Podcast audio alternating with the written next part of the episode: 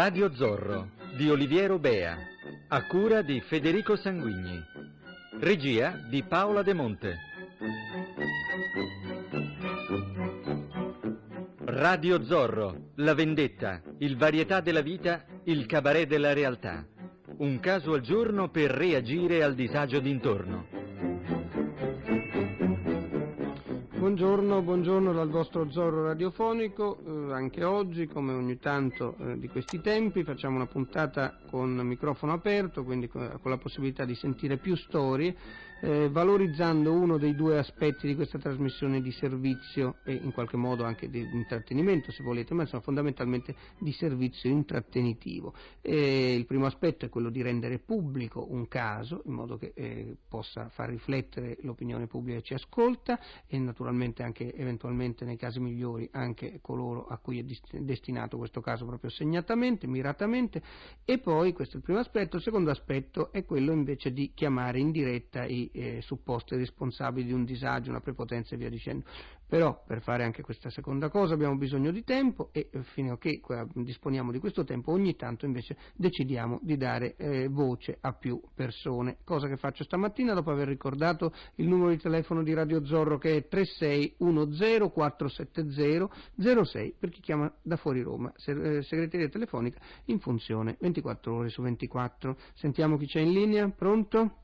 Pronto? Buongiorno. Buongiorno, sono Dima Bastai e chiamo da Milano. Buongiorno signora. Senta, dunque il mio problema forse è non è così importante come tanti altri problemi, ma per me lo è. Certo. In questo senso, io compro una macchina nell'87 di seconda mano, una macchinina piccola per girare in città, perché io lavoro a Milano. Sì. E ho bisogno per gli spostamenti di una macchina piccola, la compro di seconda mano, la pago in contanti e l'agenzia, no, dove il prezzo dove compro questa macchina, mi dice: signora, cioè, pensiamo a noi per il trapasso, perché io avendo la residenza a Modena, sì, avrei dovuto avere la targa poi di Modena, no? Sì.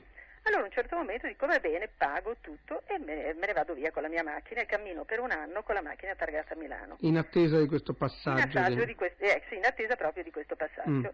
Poi nell'87 e nel luglio dell'88 mi arriva dall'agenzia Barchi di Modena un avviso per andare a ritirare la targa e il libretto di circolazione. Sì. Io vado, ritiro la mia targa, ritiro il libretto di circolazione e chiedo il foglio complementare. Dice guardi signora, poi glielo manderemo. Sì.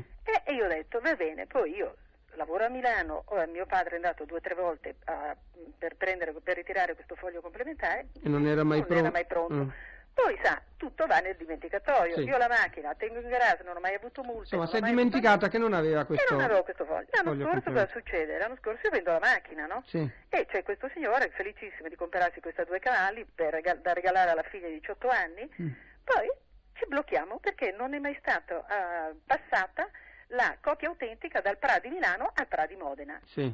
E così è un anno che siamo in ballo e non riusciamo a trovare il bandolo proprio della matassa per poter vendere questa macchina. Vediamo al volo di trovarlo noi a lume di logica, salvo sì, poi magari in futuro tornare sulla vicenda, sì, e chiamare in diretta il PRA di Modena, il PRA di Milano e via dicendo. Sì. Ma da che cosa dipende? Intanto questo signore era impossibile, era fuori legge che comprasse comunque la macchina. No, e ma poi non l'ha comprata ancora. Infatti, le sto facendo una domanda. Sì. Era fuori legge che lui comprasse comunque la macchina e poi si facesse dare il foglio complementare, oppure non l'ha voluto fare lui? No, lui non l'ha voluto fare perché dice finché mi ha dato la cappara. No, ma è legittimo. È legittimo, ma ha fatto bene perché adesso non potrei girare più nemmeno io. Perché sapendo di non avere questo foglio... Senta, non ci pensavo. Al PRA di Milano che cosa le hanno detto? Io guardi, ci sono le 2 agenzie che stanno lavorando, quella di Modena e quella di Milano di questo signore che voleva comprare la macchina. Sì. E fanno il ballottaggio, no? Ma questo io te l'ho mandato, tu non ce l'hai, io te l'ho mandato, non ce l'hai, il solito discorso, e qui non esiste proprio. E chi è che può comprovare delle due di averlo mandato o di non averlo ricevuto? Ecco, allora cosa è successo? Non lo so, il PRA di Milano dovrebbe avere... Poi il PRA di Milano dice che non l'ha mai registrata questa cosa e io mi domando come fanno a non registrare una copia di una vettura, mandando a Modena tutti i documenti per rilasciarmi la targa e il libretto. Che pasticcioni. Perché poi il foglio complementare della signora che aveva prima la macchina, io ce l'ho in mano, di conseguenza c'è proprio scritto che insomma la macchina l'avevo comprata io. Il foglio complementare che manca è quello con la sua, con il suo passaggio, no? Con il mio passaggio. Ho capito, però certo è l'ennesima dimostrazione di un disservizio omicidiale. Sì. Ma poi guardi, ieri mattina per togliermi lo spizio, dico così lo dirò anche a Radio Zorro. Sì. Sono andata al PRA di Milano, arrivo al PRA di Milano con molta educazione, dico vorrei risolvere questa pratica, caso, dico perché sono 6 anni che io non ho il foglio complementare, mi guarda stupito e dice dopo 6 anni viene a cercarlo adesso e pretende che glielo diamo subito. Dico no, guardate, è più di un anno che ci sono 2 agenzie ma che stanno facendo il suo lavoro. Appunto, loro non devono dare le pagelle al suo comportamento civico, devono dare dei fogli complementari, che è diverso. E allora a che punto? E allora io ho lasciato lì il libretto, ha preso gli estremi del libretto, mi ha detto torni dopo domani oppure ci telefoni, cioè domani. Dice per andare a... così vediamo cosa si... Va bene, signora, senta, lei segua questa vicenda, ci faccia sapere, io spero che anche il sentire alla radio con questa cassa di risonanza serva, e vediamo un momentino, va bene? Va bene, la ringrazio. Prego, arrivederci. Prego,